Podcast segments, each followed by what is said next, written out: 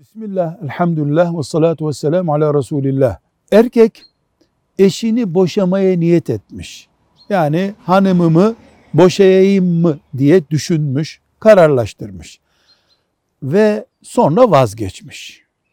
Nikah bitti mi? Hayır. Çünkü talak yani nikahı sıfırlamak sözle, yazıyla, duyuruyla olur. Beyanla olur.